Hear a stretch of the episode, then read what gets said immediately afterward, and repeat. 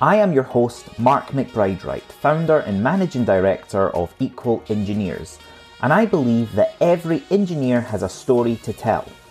The Equal Engineers podcast uncovers the diversity story behind leading engineers and those working with the profession championing change. Hear from leaders, academics, entrepreneurs, and agents of change, truly transforming the understanding of who engineers are and what engineers do.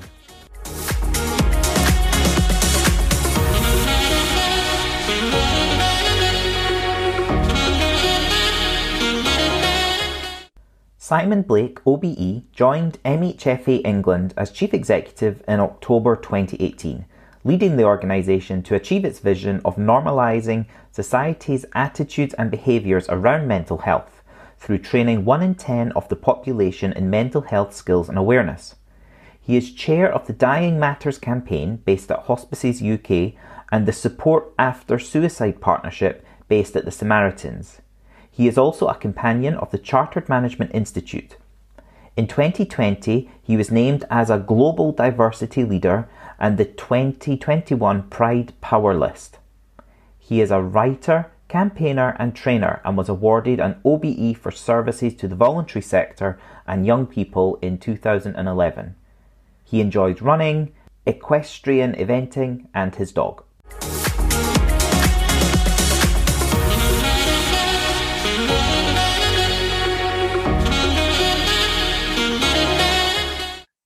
Simon, how are you? I'm very good, thank you. How are you? I'm great. Really, really delighted to finally get uh, some time in your busy schedule to uh, talk about what I think is something that's really, really important, not just for engineering, but any sector really to, to shine a light on, which is around the the mental health of its of its workforce for the positive or the negative and you know just hear about some of the great work that MHFA England are doing how people can can get involved. But in my podcast, I specifically also like to get to know the person behind the story um, to uncover the diversity story of the the individuals that are sharing their time with us. So we like to go back in the first section, look a bit about the history, look at the the, the personality, and then come back to the present day, forward looking, um, with you know what's what's what's happening in the future. So with that in mind, I'd like to just take us back and find out a bit about a bit about Simon Blake. You know, where did you grow up? What was the young Simon like? I grew up in Cornwall, in North Cornwall by the sea, uh, in the in 1974. And what was the young Simon like? I guess I was uh, adventurous, uh, excitable, at times precocious. I was very, very outdoorsy. I loved being outdoors. I found school um, annoying, a little bit boring, and at times, I guess, didn't really understand what it was we were supposed to be doing. So primary school was was amazing. You did lots of creative stuff and energetic stuff and learning in ways which really suited me. Yeah. And the secondary school sort of 35 minutes on between you and learning of French and learning rote and reading books and well it just didn't it just didn't quite uh, quite suit me. And I guess then 16 to 18 got went to further education college and and and fell back in love with learning again. So okay. yeah, outside school I was very much about being outside, wanted to always be with animals. Um, and then my learning sort of journey, I guess I was was an interesting one that primary suited me, and then that middle section, which may well, I guess, have been to do with with me and who I was, uh, mm-hmm. much more than it was about the experience of, of, of you know, what was happening in the school at the time. Okay, interesting, interesting. So it's, it's very often people maybe fall out of love with things in their life, and then at some point later on in their journey fall back in love that with them. And it sound it it sounds like that might have been your relationship with education. Um, and so how how would you describe your your school days then and that journey into your work in life? Yeah so if i just start at the the fe yeah so going to fe college i think I, I had learnt by that point that there was an element of self-directed learning which I really liked. I liked going wherever my brain, okay. you know, interesting, and and that for me was very much in the yeah the the social side of of life, the sociology, the psychologies, uh, yeah, social geography, human geography, sort of part of world, and, and and English. And I think so. I guess actually what was happening in school, I hadn't really thought about this until you just asked the question. Was I was being required to learn quite a lot of things that I didn't particularly like or find that interesting. And it was of course before the internet and so you didn't just you sort of wander through things but that's rigid structure. I think i obviously found a little bit more difficult than perhaps I, i'd realized. I then from from further education onwards really it was accidental i was the first person in my family to go to university and i ended up at cardiff university because it had a good psychology course because a friend was there because i'd visited there and so i could imagine what cardiff looked like you know from from being okay. by in the fields and by the the stream and all of those sorts of things going into a city had felt i think a little bit intimidating but found cardiff good fun, uh, had a great time, and was supposed to be an educational psychologist, but fell in love, uh, had an errant trip uh, to the States. Uh, and, and, of course, in the end, that all went wrong, as it was always going to. Um, but I did then um, have the the good fortune to get a job as a sex educator uh, right. rather back to be an educational psychologist, which was the plan. Uh, and that just led to a series of very interesting jobs, uh, which ultimately have led me to where I am now in terms of mental health. Amazing. Can you just tell us a bit more then about what those various roles have been and, and, and the, the, the sort of common thread that's gone through each of them? Sure. So the first project was a sexual health project working with boys and young men. And so, working in the South Wales valleys, where obviously there have been enormous change in terms of, of, of economic opportunities with the closing of the mines. Mm. And so, really, even though it was a sexual health project, it was about masculinity, emotional intelligence, mental health, of which there were some conversations around sexually transmitted infection, sex, etc. I then became an expert because there weren't very many people doing that work. So mm-hmm. got a role where I was training people uh, in working with boys and young men around sexual health, masculinity. Then ran the Sex Education Forum, which is a consensus building organization which brought together uh, religious institutions, education institutions, health institutions, and specialist organizations to try to build consensus about what we should be teaching, how, and where.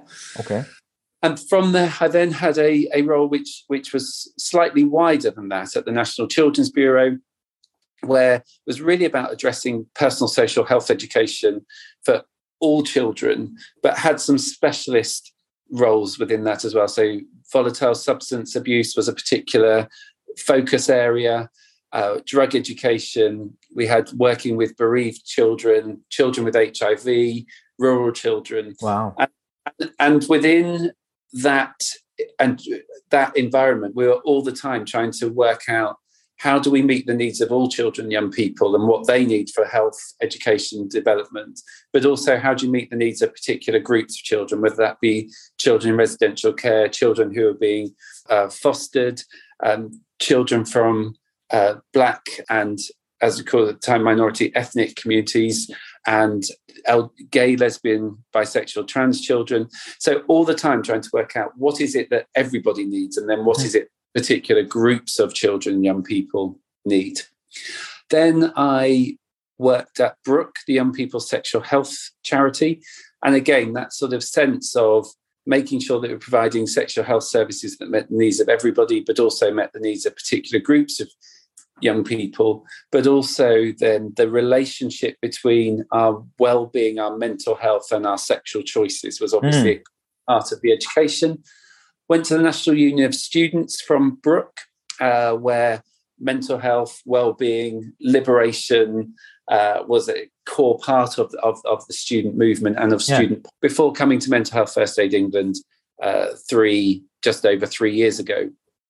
And I guess running alongside that, some non executive trustee roles, the Black Health Agency, diversity role models, and latterly Stonewall and now with the support after suicide partnership, uh, which is supporting ensuring support for those who've been bereaved by suicide, and the Dying Matters campaign, which is a campaign trying to create open, honest conversations around death and dying.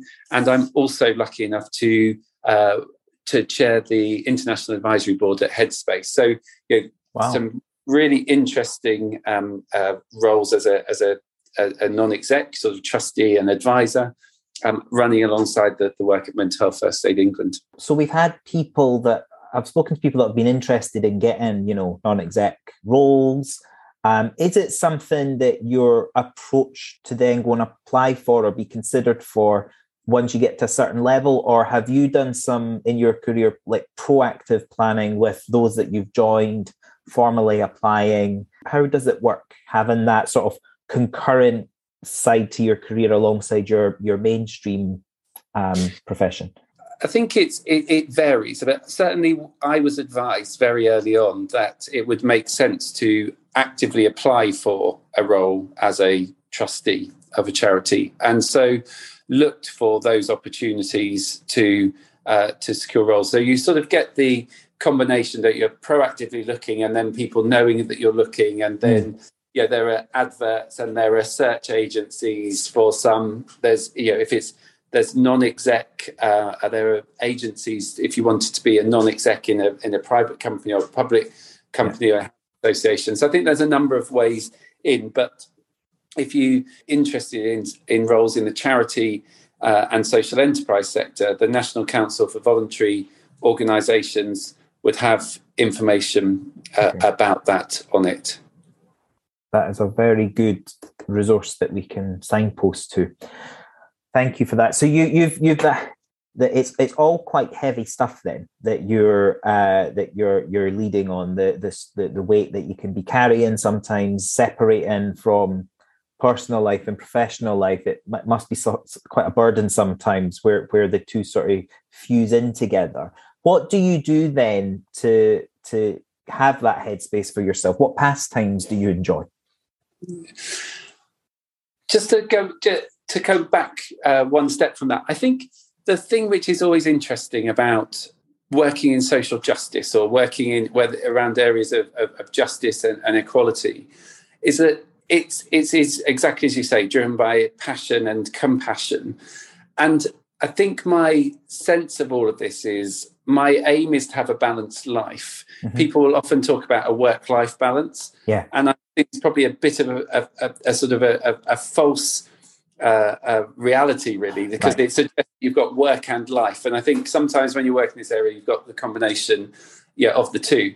Now, the, the challenge of that, of course, is to make sure that you don't wear being busy um, sort of as a badge, and yes. that you you do have to have that that place and space for yourself. So my pastimes, I have a dog um, a, a, blue Staffordshire uh, Terrier uh, who um, yeah, requires a lot of, of time and attention. and we also have a, a horse, and I um, do eventing, which also requires uh, a, a, lot of, of time um, and attention. But it, they also both require me to be present. Yes. Yeah, there's no sort of in between, and it is really a space where I try, if I'm out walking the dog, not to take my phone uh, with me, or yeah. at very not to be on the phone and to be looking around and to be present. And then when I'm riding, obviously, um, yeah, you have no choice but to concentrate on exactly what you're doing at that time. Um, and they're really important for me. And then I'm a reluctant runner. A reluctant I runner. do run, uh, and I sometimes enjoy it, but mostly I do it because it's good for me. It gives you the chance to to just make sure that I'm outside getting fresh air and and and, and I live on Clapham Common, so oh, okay. Common is a really nice nice place to live. Lovely, yeah, nice, very nice circuit that is. Um, I like that idea of work life balance, but actually, instead, it's about living a balanced life. I did some I did the Mental Health First Aid England instructor training course that I'd highly recommend to anyone listening to consider. And then within that, one of my favorite bits was um, the guest speakers who came in. And there was one in particular that I remember called Shine Offline. And they spoke about uh, we live in such a connected world digitally how can you disconnect from your digital life and even simple things like having a box at your front door to put your phone in so that you create some rules create some boundaries between having a healthy relationship for having a healthy relationship with with technology um, and i guess it's hard to do now the more interconnected we get in fact i did my training before the pandemic so it's even harder to disconnect digitally when actually we have to use these devices to, to, to be connected for, for our work. Yeah, and I at the beginning of the pandemic, we talked a lot about staying connected. And I mm. think it only took a few weeks to realize that actually we needed to concentrate as much on disconnecting yes. as on connecting. And for people working at home, uh, throughout the pandemic. Simple things like making sure that you pack your computer away at the end of the day rather than have it winking at you on the kitchen yes. table or side of, uh, uh, in, in the bedroom is really important, and particularly then at weekends and and when you do it. So those those acts of moving things away, mm-hmm. you know, turning off notifications on our phones so that we only look at our phone when we want to see it rather than look at it every time something pings at us. And of course, if you've got Twitter and Facebook and Teams and your email and uh, WhatsApp and your text messaging and the phone, you've got a huge amount that yeah. can just constantly be be buzzing at you. And and our brains, you know, need the chance to rest. And if things are pinging at us all the time, we don't get that. So it is important to find ways to disconnect and you know, whether that's challenging ourselves not to look at phones for the first half an hour uh, when we get up, or the last hour and a half before bed, or leaving our phones downstairs. The challenge, of course, is that it's your camera, it's your alarm clock, and I and I think that is something which I I increasingly find myself moving back to a position of actually I'm going to get an alarm clock. Yeah, I'm going to get a little camera in order to be able to take photos so that you're not relying on one device to do everything my son has become my alarm clock recently. He wakes up at uh, 7 a.m. His light goes from red to green, green meaning you can make noise now and get up. And he shouts through the monitor, Wakey, wakey, it's wakey up time. so um, I, I've now been practicing better the having my phone in a different room on charge. So it's not, you know, just there. Because I think even its presence near you is like a subconscious vacuum that sucks energy or uh, well-being from you so what have been some of the key experiences who've shaped who you are i guess the first and probably the most fundamental would be being growing up gay in the 70s and, and, and 80s and that even before i had words for or a language to describe it meant that there was definitely a sense of being slightly different. And I think what that did at various points was put you into the um, people who were in the wrong side of the playground space. And from that, I learned that there are people, there is inequalities. I mean, this is all adult language rather than what I was processing age seven. Yeah. But, you know, there were people who would be bullied and there were people who would bully and there were people that would be nice. And, and that actually there were, there were some sense of unfairness. So I think yeah. I grew up with that sense of unfairness, and that's definitely filtered through.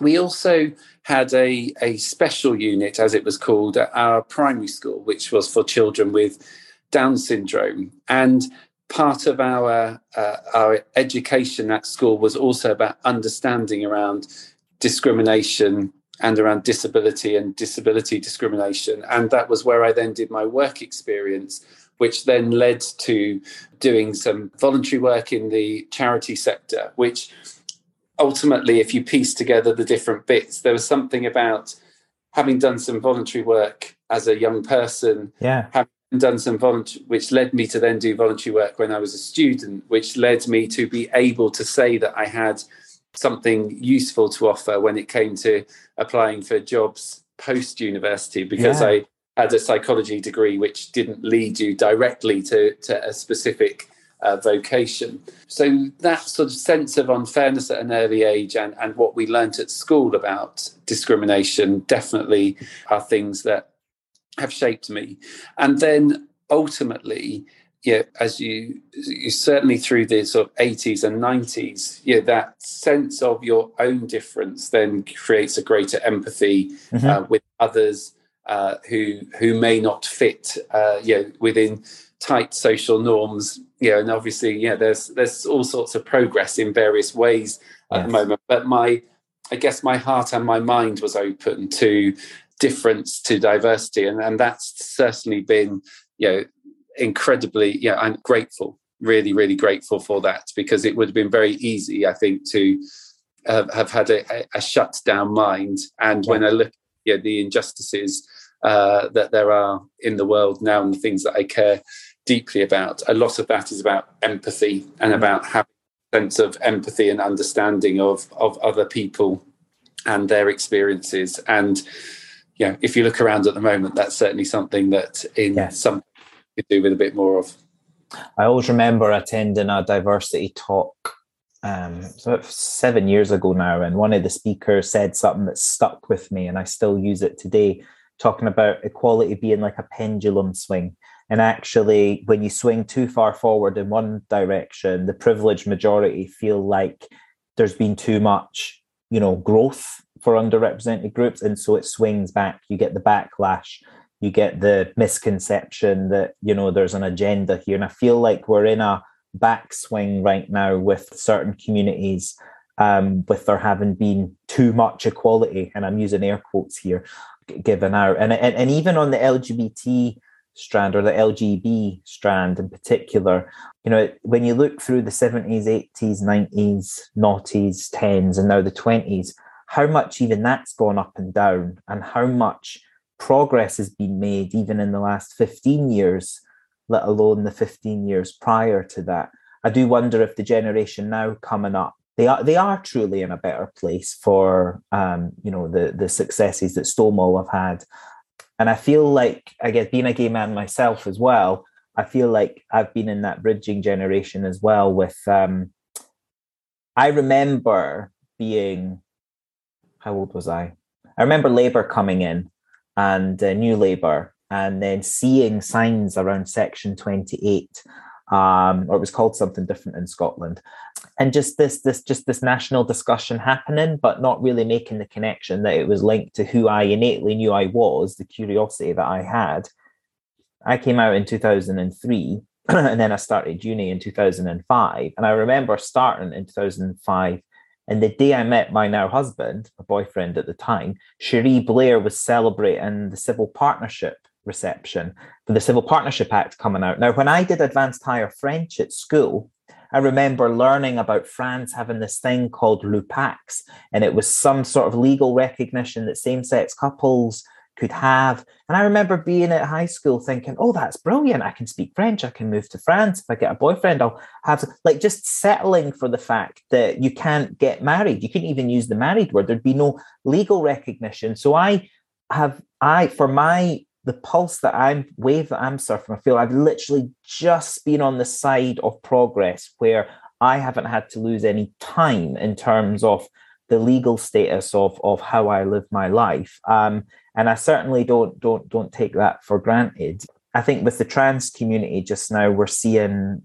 an enlightenment having happened, but now a, a sort of pushback happening, and that intersection with gender and gender identity, and for engineering in particular. Be interested to get your take on this. For engineering in particular, which is a male majority profession still, where we're still trying to um, you know attract more women, cisgendered women, into the the profession you know how that plays out with with the trans community is it's, it's a question we get asked a lot i run another organization called InterEngineering um, and we've got a lot of trans members through that and it's a you know being a male being a cisgendered white male trying to have a voice in that space it, eh, eh, you know do, do you have a voice in that space? Can you can you advocate?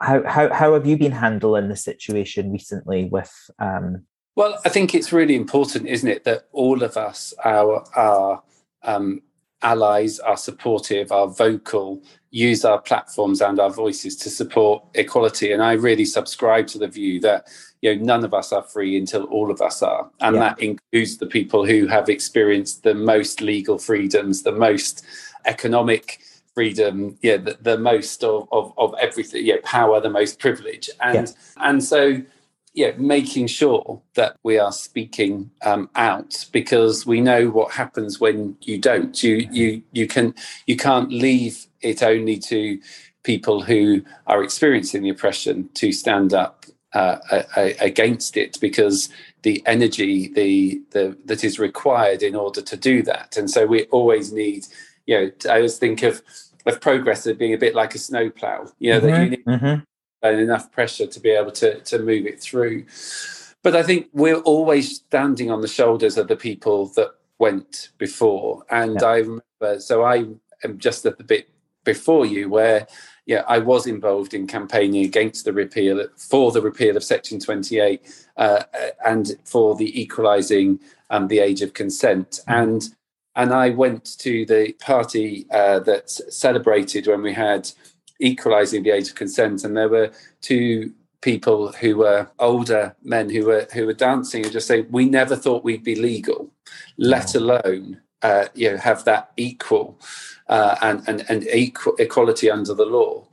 But of course, what you've now got is there's equality under the law in a range of different places for a number of people, but not everybody can realize that. Yeah. They, yeah, whether that's uh, because of their home circumstances or because of their school circumstances or because yeah that the reality is that culture hasn't caught up with with that legislation so yeah, the challenge that we have got now is, as always it happens, yeah, that that there is a moral panic about trans uh, people, mm-hmm. um, and that is a very loud uh, minority, uh, and the same fear stories that were said about gay men and about lesbians and about bi people are being said. So yeah, about toilets and about safety with children and and and violent and of course, yeah, what that does is is creates a backdrop against which you know, some people uh, will not then uh, engage. There's a, a very yeah. po- positions become polarized, and whilst I yeah absolutely you know, we we cannot debate. Uh, uh, you know, this is not a, a debate in yeah. the way that's reported, and we mustn't dehumanize uh, people. But one of the things which I think is really interesting is that you've often got people who are absolutely understand the issues um, from one perspective and are very pro uh, trans rights and people who absolutely opposed to trans rights and then you've got a whole group of people in the middle who don't know very much don't yes. understand very much and and need to to learn and to to be supported to learn and to understand and to champion equality and and that's really important in all areas of, of, of progress, you know, and, and, and even, yeah, whether that's around LGBT rights, whether that's around feminism, whether that's around uh, racial equality, we've got to find ways as allies, as supporters of equality, to be able to have conversations which enable people to learn and to rethink and yeah. to, to, to re-educate. Yeah, I was having a, a, a conversation with somebody in my family the other day around people crossing the channel yeah yeah their their views were not ones which i would subscribe to but in the end yeah i managed to say imagine you know just imagine that you were in a situation where you thought that it was worth taking the risk of putting you know, your children one under each arm and crossing the channel because your your your choice is where you were. And i'm not saying that they've changed their mind but they have at least imagined themselves into a scenario where yeah. they don't believe that it's the offer of a mobile phone or that there are yeah, yeah, the fantasy of benefits or whatever it is. And i and i think somehow if you're expecting yeah a, an asylum seeker to have that conversation you know, of course they shouldn't yeah. yeah that is for all of us and that is why it's all of us yeah. that, that need to be to be trying to change the dial I always say that to my uh, clients where um, we're supporting some employee resource groups, and they're maybe they're the first people that are um, championing that change in their organization, they're going to be up against that friction, that that interface of that snowplow pushing through. And really, it depends on how informed the leaders have been with making that way for them easier, with paving the way. We always draw, I love a good graph, a bell-shaped curve, 20 60 20 rule. You've got 20% an organization that are really positive. They'll do everything they can to support inclusion without, um, you know, give their discretionary effort. And 20, percent that are naysayers, they'll try and pull everything down. They're already polarized, set in their ways. And then the opportunity exists in that 60% in the middle. Now, that 20 split either side of that 60 curve isn't necessarily proportionately represented across an organization. It might be disproportionate in terms of the hierarchy and the power. So, really, we're getting an or getting individuals to map out where that sits in their organization and in their personal lives gets them to think about right, where can I best apply my energies through my um, advocacy and, and through my my fight for for social justice. Um, and one of the ways we've been doing that at Equal Engineers with trying to get the male majority, because we have, I think it's um, 86% of the engineering profession are male. So there's a there's a huge skew there in terms of a workforce that may have grown up with the themes that you're describing you're involved with at the beginning around masculinity, mental health, expectations of what it means to be a man, a macho type culture, and a workforce that's also familiar with safety, physical safety, looking out for one another. So I'm just really keen in, in the to hear more from you. In, in, in your last three years, you've been chief executive at MHFA England. What changes have you seen in general towards mental health? So, mental health is definitely something which people are wanting to talk about more and more. And I think we've seen, particularly through the pandemic, that focus on well-being. We've seen you know more connectivity at work, in communities, in friendship groups, in in you know in neighbourhoods, and we are having more of a conversation. You know, stigma still exists, lack of access to services still exists. There are some groups which yeah, are, are, are still um, likely to experience um, well more cultural restrictions on talking, and of course, yeah, men, yeah, is is really yeah uh, one of those. That's not to say that men don't like talking and individual men don't talk, but actually the stereotypes of masculinity yeah. mean that it can be harder. So I think what we're seeing really is that that slow progress, which you often see, and the pandemic has given a long jump to to really understanding about well-being and mental health. There are still some parts of mental health mental illness which people will tend to talk less about. We know that people might find it easier to talk about well-being than about depression or they might mm. find it easier to talk about depression than around uh, schizophrenia, mm. um, or they might not think it's acceptable to talk about medication at work, even if they talk about feeling you know uh, low or, or having depression so i think we've mm-hmm. got all sorts of contradictions and parts where there's progress and overall there's a long way to go we've probably just started scratching the surface and of course one of those bits is is a recognition that we all have mental health yeah you know, all of brain all of us therefore have mental health and that when we talk about mental health if we think about it from an asset based approach it's how do we how do we resource and and and and, and support ourselves to be able to do the best uh, that we can how to manage the best that we can through you know as we muddle on uh, muddle on through our lives and we sometimes talk about mental health when we mean mental illness yes. and i think yes. be mindful of the language that we use you know when we're talking about well-being when we're talking about mental health when we talk about mental illness and really understand what we're talking about. That doesn't mean we have to be experts, but if you and I are talking about mental health, let's make sure we know what it is that we're yeah. that we are talking about. So I think we are seeing progress, but the reality is that there is still too much stigma. There are still too many times when people don't know how to get support. They are worried about talking about mental health because of the impact it might have um, on their job or on their role or within their friendship groups and so yeah we've got to keep on keep on having the conversation and and destigmatizing because until we destigmatize yeah we won't make the progress we need until we understand our own frame on the world we won't have that empathy that we have around yeah, inequality around different perspectives and we need to get better at understanding how we can support our own mental health and that of others regardless of yeah, uh, whether we have a clinical diagnosis or not, there are things that all of us can do to, to support our well-being and our mental health. Of course. you know, I'm a big believer in MHFA's strategy to train up one in 10 of the UK adult population on mental health first aid.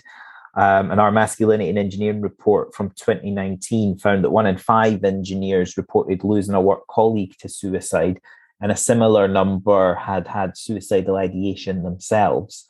Um, so, what can we change what can we do to to change this? And I'd be interested to hear more about your progress on that aspiration of one in ten. So, first off, we we are you know, moving. We're at one in fifty five at the moment, uh, and that's moving since the beginning of the pandemic. We've trained well over two hundred thousand people. Wow. So there are a number of people that uh, you know, significant number of people who are you know trained and understand and able to have those non-judgmental conversations and signposts to other forms of of support and then when you look at what can you do you know, what we've seen in the construction industry is a real significant uh, amount of energy and time and investment of resource in order to utilize conversations about mental health and utilize getting support. So the Lighthouse charity and the, the helpline. And, and so I think the key bit is naming exactly as you've just done with, you know, as you said in the report and is, is naming that there is a problem mm-hmm. and then galvanizing support around the fact that that needs to change and then working out what it is uh, that does need to change. And and and then being in for the long haul you know this isn't going to be fixed with a three month project or a six month project. It's about cultures within organizations. So how how do i know if i came to work for you that you believe that my mental health is important? How do i know that if i ask for support that it's going to be available?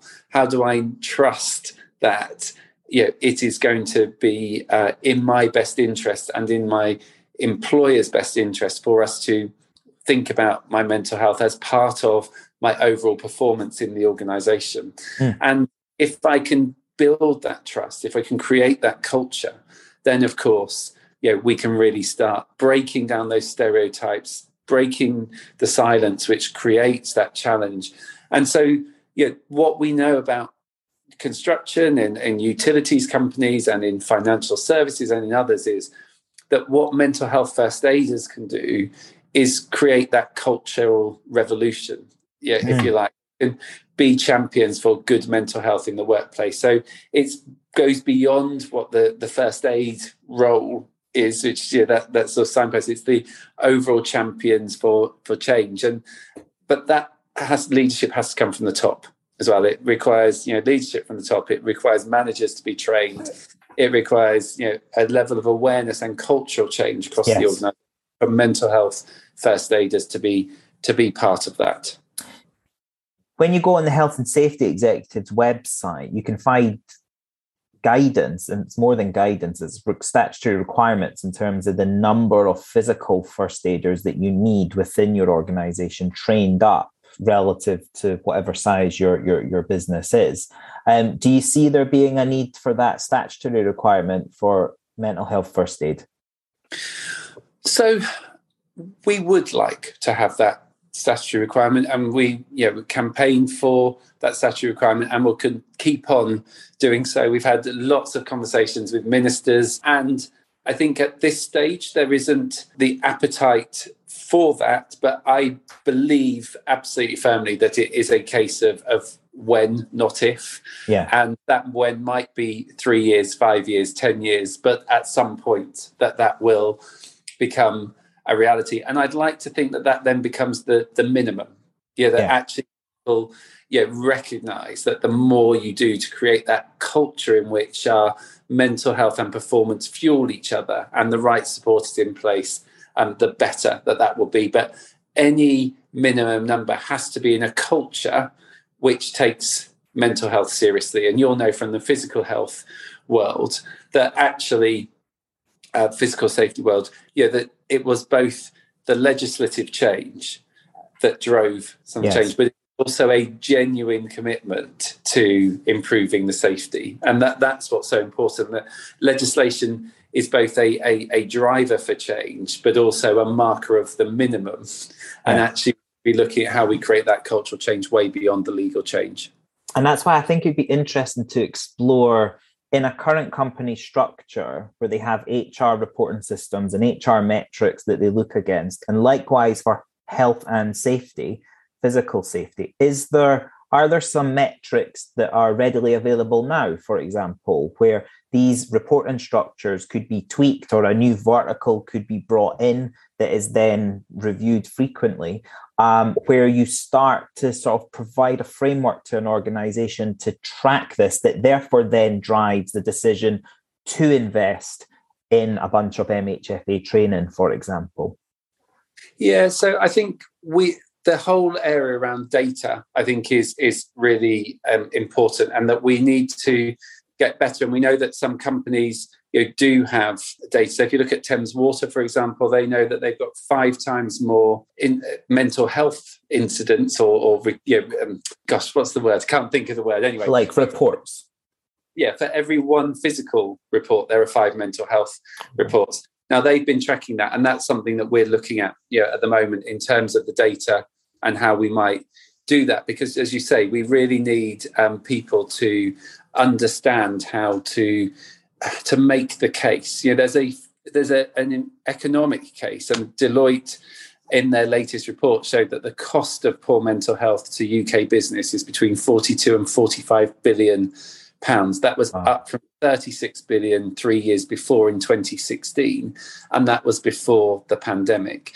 The Centre for Mental Health has estimated that 10 million more people will need help as a direct result of the pandemic, and that's 8.5 million adults, 1.5 million children and young people. Wow. So the economic case is incredibly clear and, and the bit which I think is really important for businesses to to reflect on isn't just from absenteeism. It's actually from presenteeism. Mm. it's from people not disconnecting. It's from people you know, working when they should be on leave. And so that cost is perhaps not as obvious mm-hmm. to, to quantify um, because you can see people there but it's actually the, the presenteeism and the leaveism and the always on that, that forms a significant part of that cost. So that's the economic cost. And then you've got the moral cost. Yeah, we've, we've got the moral and human impact of not taking action, of people feeling as though they need to be at work when they actually shouldn't be, and people feeling as though they have to leave jobs because they don't believe that they've got a choice, and people yeah. feeling as though they can't connect into uh, sources of support for fear of of being judged and not getting the promotion. So, yeah, there, there's such a compelling case for change, and and the Deloitte report also showed that every pound invested, that there is five pound return. So, wow.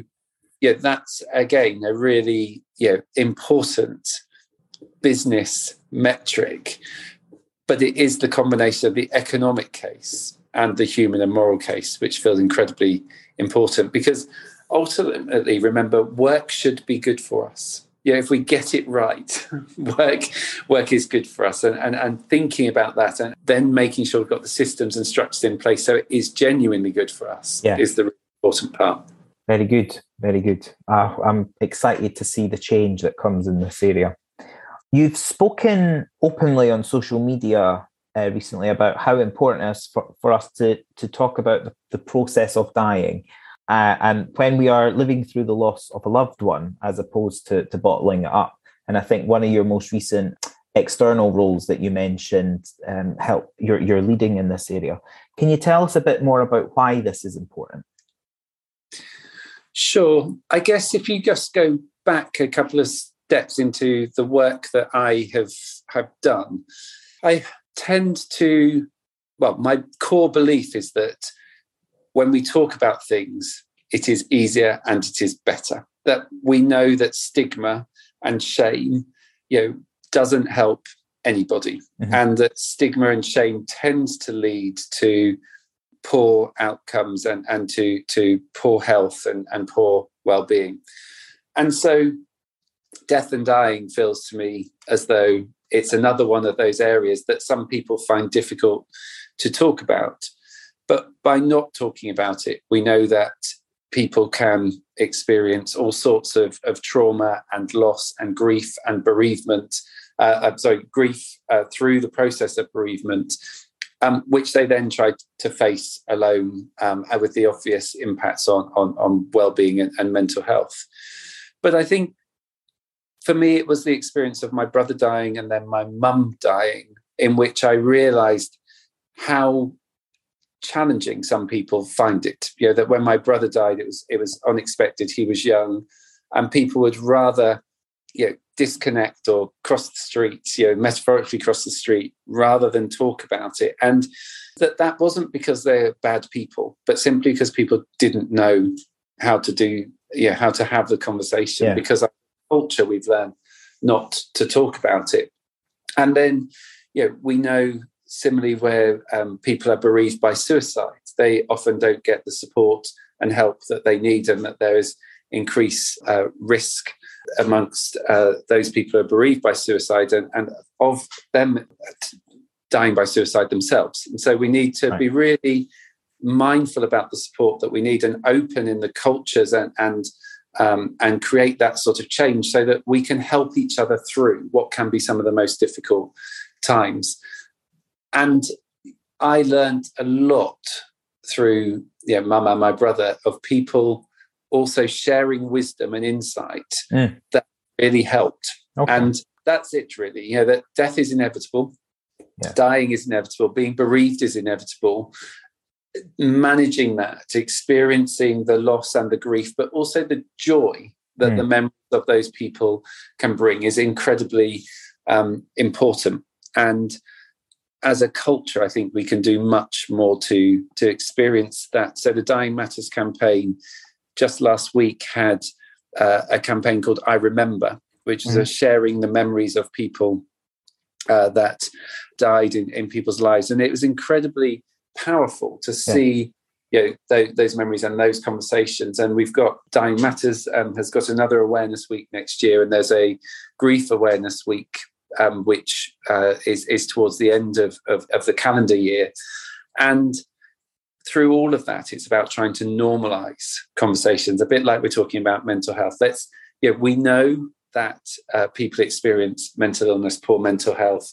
We know that people experience bereavement and grief. We yeah. know that people experience all sorts of things in their lives. And by talking about them and sharing them, um, then we usualize it, pass on the wisdom, and help people to manage those situations as best as they possibly can. I love it. I love it. That sort of normalizing the conversation so that when that lightning bolt in your life happens, it it helps you sort of be prepared, be ready for it, but also getting the enjoyment out of what's you know, be, being cognizant of of what time you might have left and how best to use it rather than skirting around the issue and never quite tackling it head on. It doesn't really help the individual and it doesn't help the family or friends around them.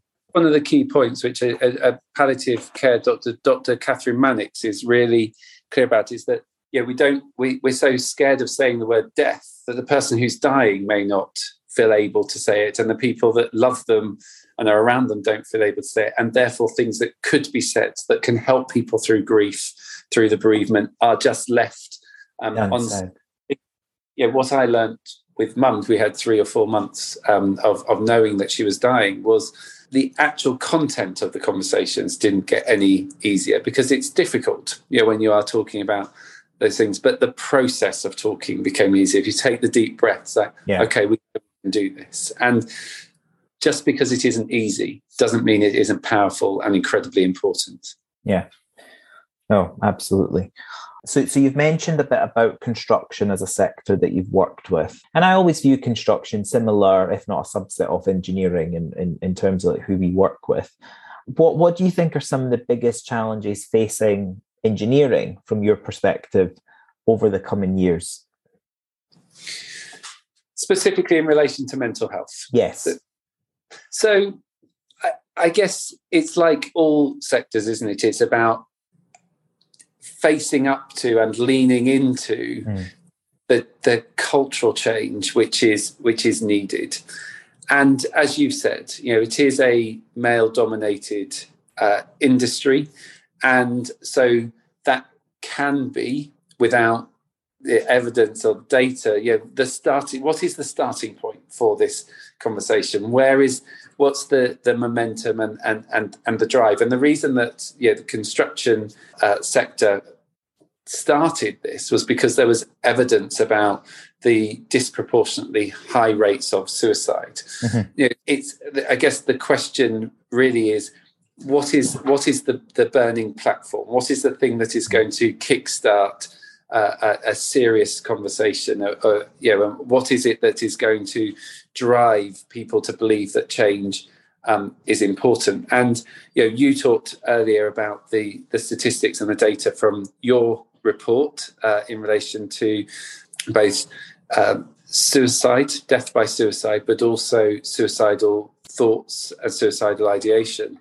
And therefore, yeah, those are it's that information which I think creates the, yeah. the conversations, creates the routes and pathways.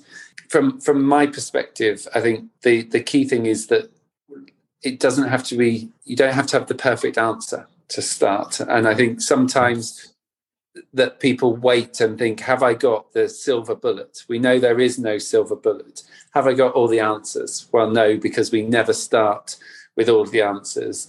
Have I got enough information to start, whether that's training, whether it's a webinar, a seminar, uh, a, a, conversation within the business? Yes, you know, all of that information is there. Is the evidence that it drives positive workplace culture? Yes. So for me, it's really about saying, let's let's start, let's build on what has already happened, because there will be some companies and some work that has already happened. What can yes. we learn from that? How do we build on it?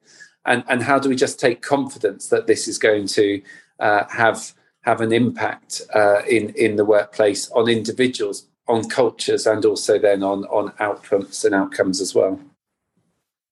Very very good good advice there. And I think your Thames Water case study um, could be a good one to, to look into further. So, what are you looking forward to over the coming year?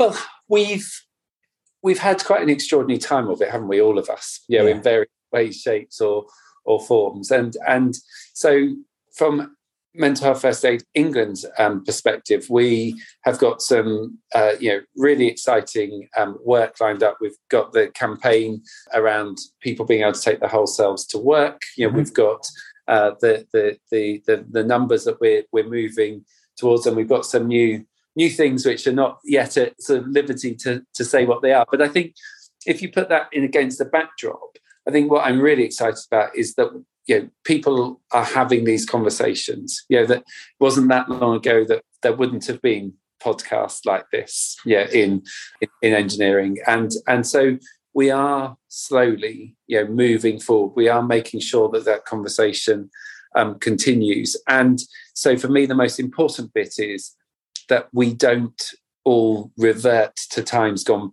by. Mm. You know, when whenever something shifts or changes with the pandemic that we keep on moving forward that we don't say we want to get to where we were before that we say actually it wasn't good enough before so as we look to the future we need to be better than we were previously and i think that there's a critical mass of people and and business leaders and and organizations that are able to make that a reality so that's my that's my hope is that we're not going to just put up with where we were before. We're going to say, actually, we need to stretch, we need to get better and really shift workplace cultures. So that's that's my increasing hope. And I think that there is enough momentum now behind you know, workplace mental health for that to be a reality. And again, I think that that whole drive for change, whether that's within LGBT communities, whether that's around race equality, whether that is around um, gender equality, yeah, my hope and is that we also will continue to make sure that we are addressing that because we know that oppression and inequality impacts negatively on mental health. And and so it's on all of us yeah all of the time to be thinking yeah about yeah inequalities and oppression as yeah. we do in workplace mental health as well I think that is a really good place to end there. Thank you so much, Simon. I've really enjoyed uh, the the chat we've had. Thank you so much for your time today. Thanks very much.